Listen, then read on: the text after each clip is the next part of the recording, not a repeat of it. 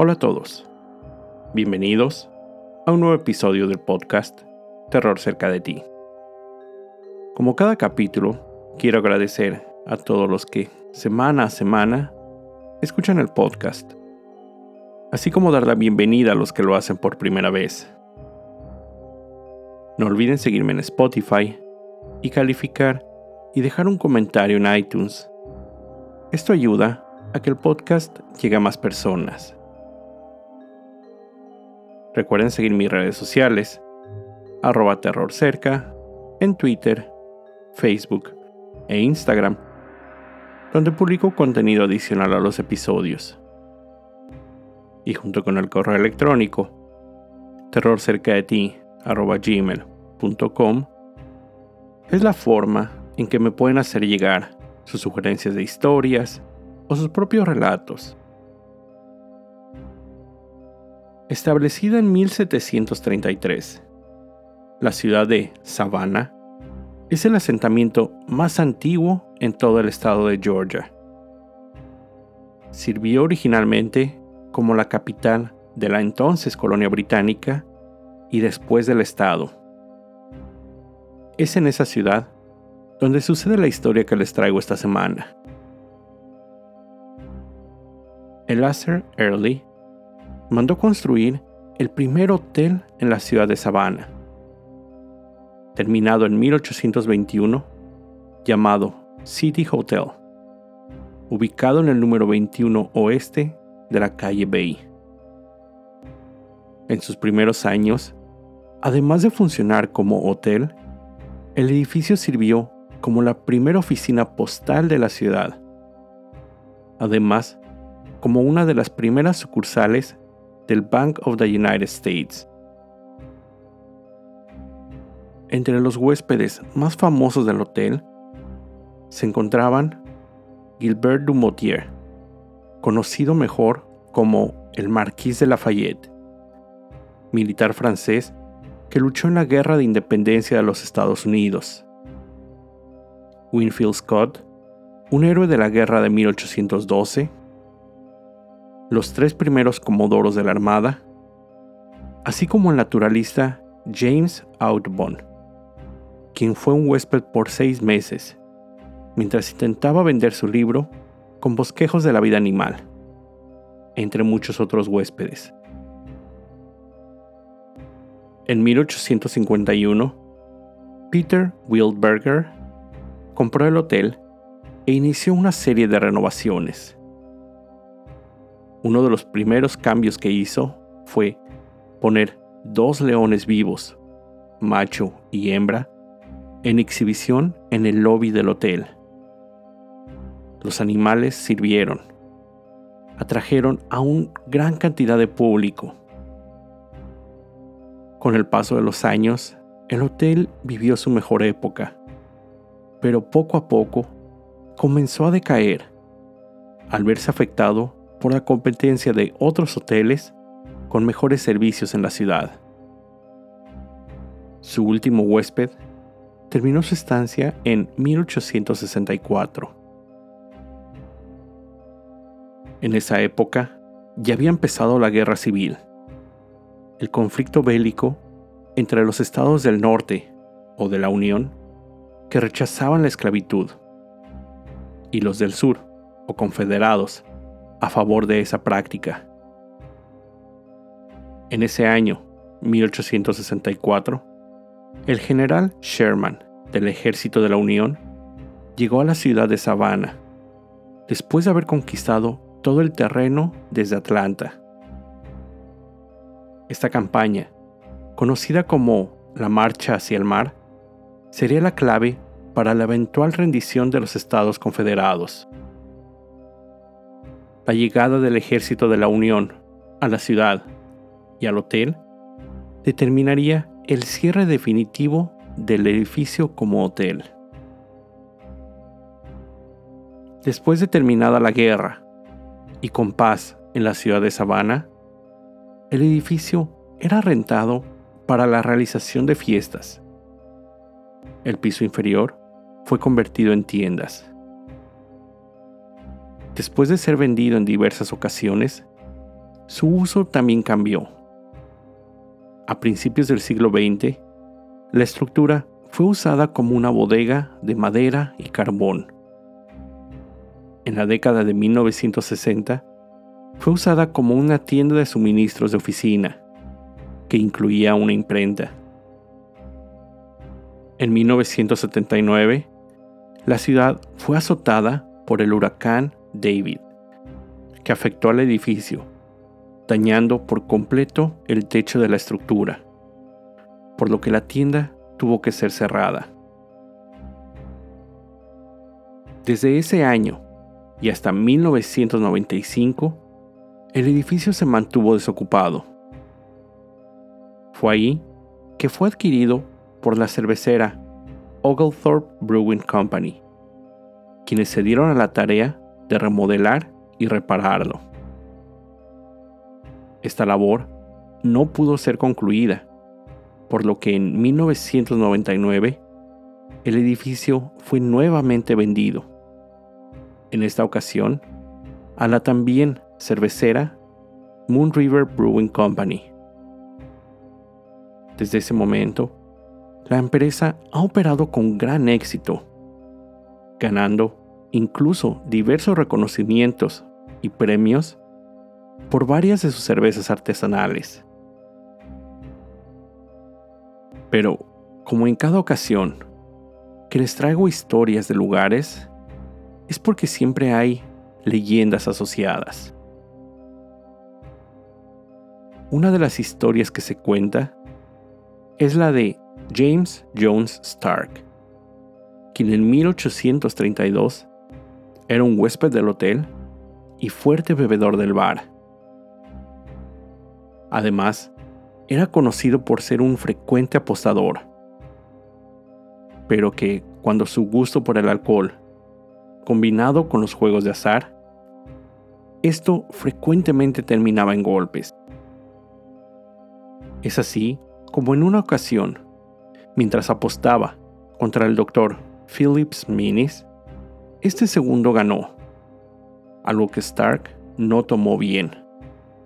Acusó al doctor de haber hecho trampa y lo encaró. Recordemos, esa era una época en que el honor de un hombre lo era todo. Cuando el honor era cuestionado, los duelos eran la forma más común de resolver la situación. Estos podían llevarse a cabo con diversas armas, espadas, pistolas, rifles o cuchillos.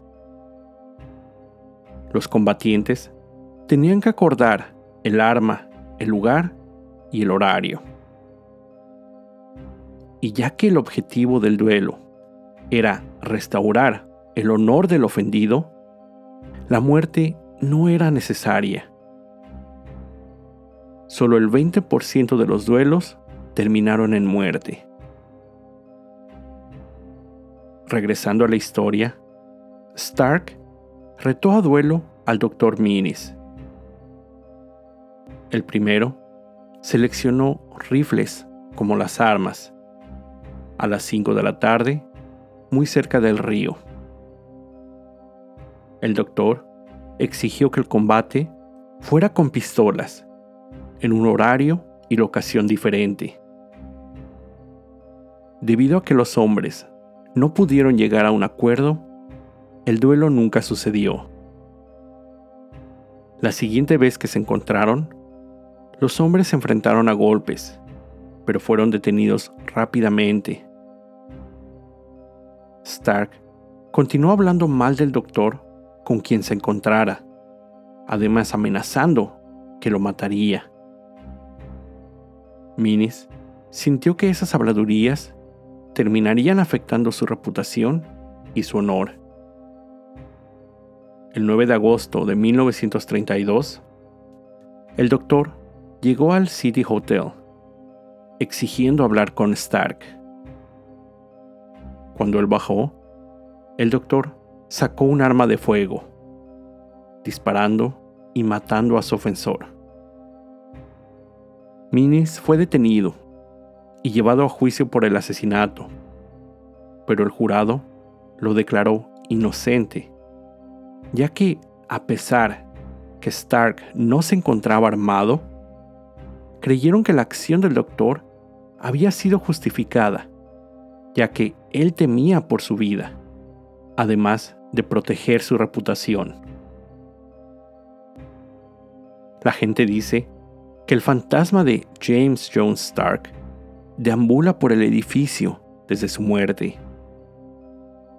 Se dice que puede verse una sombra recorriendo los pasillos por la ahora cervecería. Además, se escucha el sonido de las bolas de billar chocar entre sí cuando no hay nadie presente. Otros dicen haber visto la bola blanca moverse cuando no hay viento o alguna razón lógica para esto. Un empleado afirma que una noche que se encontraba haciendo trabajo de documentación, vio como una botella voló desde una repisa hasta el otro lado de la habitación. Seguido de eso, escuchó pasos en la escalera, pero que, al revisar, no había nadie más en el lugar. Aterrado, activó la alarma y salió. Otro empleado cuenta que en una ocasión se encontraba con unos amigos sentados en el bar, cuando vieron cómo los cubiertos se movían en una de las mesas, como si alguien los estuviera acomodando, para después caer al piso, como si los hubieran aventado. Se cree que existe más de un fantasma que embruja el lugar. Visitantes y empleados dicen haber escuchado ser llamados por su nombre por la voz de una mujer, pero que al voltear no hay nadie. Aseguran ver una aparición vestida de blanco bajando por las escaleras. Uno de los bartenders del lugar asegura haber visto a una mujer joven caminar desde una de las puertas traseras hacia el bar. Él dice que cuando la vio, parecía verse borrosa, pero que fue haciéndose cada vez más clara conforme se acercaba. Al estar frente a él, sus brazos y piernas comenzaron a desaparecer. Parecía se hubiera acercado a pedir una bebida al bar, para en ese momento desaparecer. También, como es común en este tipo de historias, se cree que los fantasmas no aprecian las renovaciones en el edificio. Cuando se realiza cualquier tipo de trabajo, las herramientas de los empleados desaparecen o son encontradas en lugares diferentes de donde fueron dejadas. O, en algunos casos, ven cómo son arrojadas. Se dice que en 1990, cuando el edificio se estaba convirtiendo en cervecería, la esposa de uno de los trabajadores, que había ido a dejarle comida a este, fue empujada en una escalera por una fuerza invisible. Es por esto que el último piso no ha podido ser renovado por completo. Se sabe también que el edificio fue usado como hospital cuando la ciudad de Savannah fue azotada por la fiebre amarilla. El cuarto piso fue usado para atender a los niños. Esa área actualmente no puede ser visitada por el estado en que se encuentra pero hay quienes dicen haber visto en las escaleras a una pequeña niña usando un vestido verde. Se dice que el fantasma de un niño, llamado Toby, ha sido visto en diversas áreas del edificio. Dicen, le gusta hacer travesuras y que en ocasiones empuja a la gente como si pasara corriendo junto a ellos. Otros cuentan que, además del piso superior, el sótano es el lugar donde más actividad paranormal ha sido presenciada. Esta área, además, se cree pudo haber sido usada para albergar esclavos. Ahí se pueden escuchar sonidos de golpes, pisadas, cadenas arrastrándose. Se cuenta que en una ocasión, una cliente que estaba en el edificio, escéptica a estos fenómenos, decidió visitar el sótano. Al estar ahí, sintió ser empujada y tomada por el cuello por una fuerza invisible. Erika, una empleada del lugar, dice que constantemente se siente observada. Tiene una sensación incómoda cuando está en el sótano y que en una ocasión sintió como una mano tocaba su hombro cuando no había nadie con ella. Otros dicen que las velas que se encuentran en las mesas en ocasiones se encienden de manera espontánea. Un testigo asegura haber visto el fantasma de un hombre rubio con bigote, mientras lentamente martillaba una pared con la mano. Otros dicen escuchar el sonido de pasos arrastrándose. También cuentan que en el segundo piso la temperatura de la habitación desciende de manera drástica en segundos, acompañada de la sensación de estar amenazados. Iris y Glenn Cranston son una pareja de Atlanta que se encontraban en su viaje de luna de miel en Savannah donde visitaron la cervecería Moon River. El dueño del lugar les dio un recorrido por las instalaciones.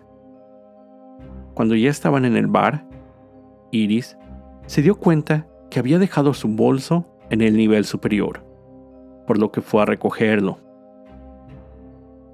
El dueño contó a Glenn la historia de un soldado que había desertado las filas del ejército de la Unión y llegó a esconderse al edificio. Al ser descubierto, fue asesinado por sus habitantes. Él dijo que diversos empleados han escuchado voces tenebrosas, pisadas y el sonido de algo, un objeto, siendo arrastrado por el piso. Supuestamente, aquello que la familia hizo era tratar de deshacerse del cuerpo del soldado. Continuó su relato diciendo que en una de las renovaciones del hotel, supuestamente, se encontró el esqueleto de un hombre, posiblemente de la época de la guerra civil, escondido en el pozo del sótano. Cuando terminaba su relato, Iris regresó con los hombres ella estaba temblando. Dijo que un hombre alto le había impedido regresar y que al intentar acercarse a ella, en ese instante desapareció. En el 2007, la revista South se encontraba realizando una sesión de fotos en el lugar. Los asistentes dijeron haber escuchado pasos y sonidos extraños.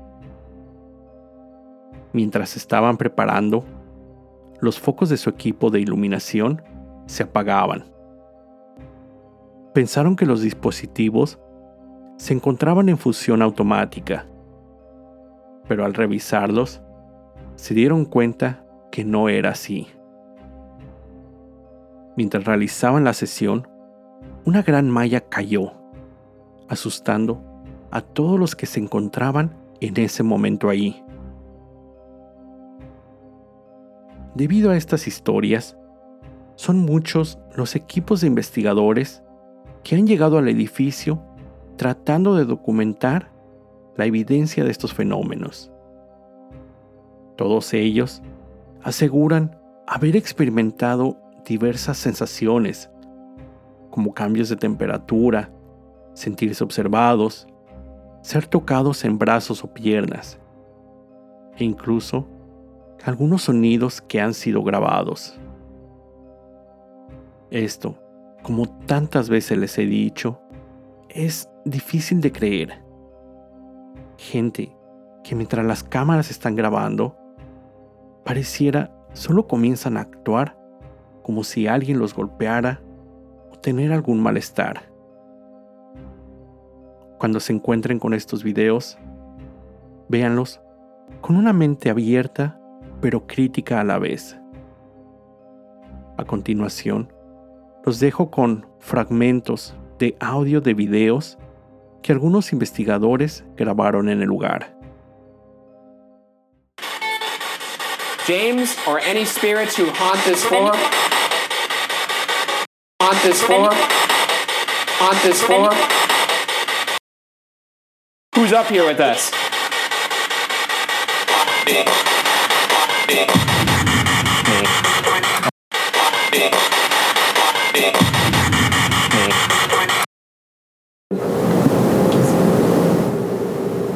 Use whisper? No.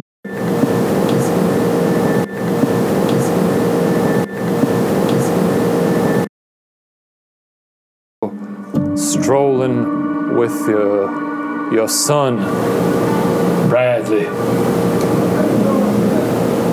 Who is that? Your son, Bradley.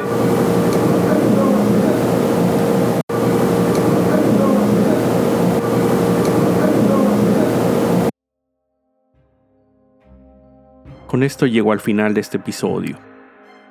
Como siempre, te recuerdo estar alerta de todo lo que pasa a tu alrededor, ya que el terror está donde menos te lo esperas. El terror está cerca de ti. Cuando el miedo se convierte en terror, hay una historia que contar.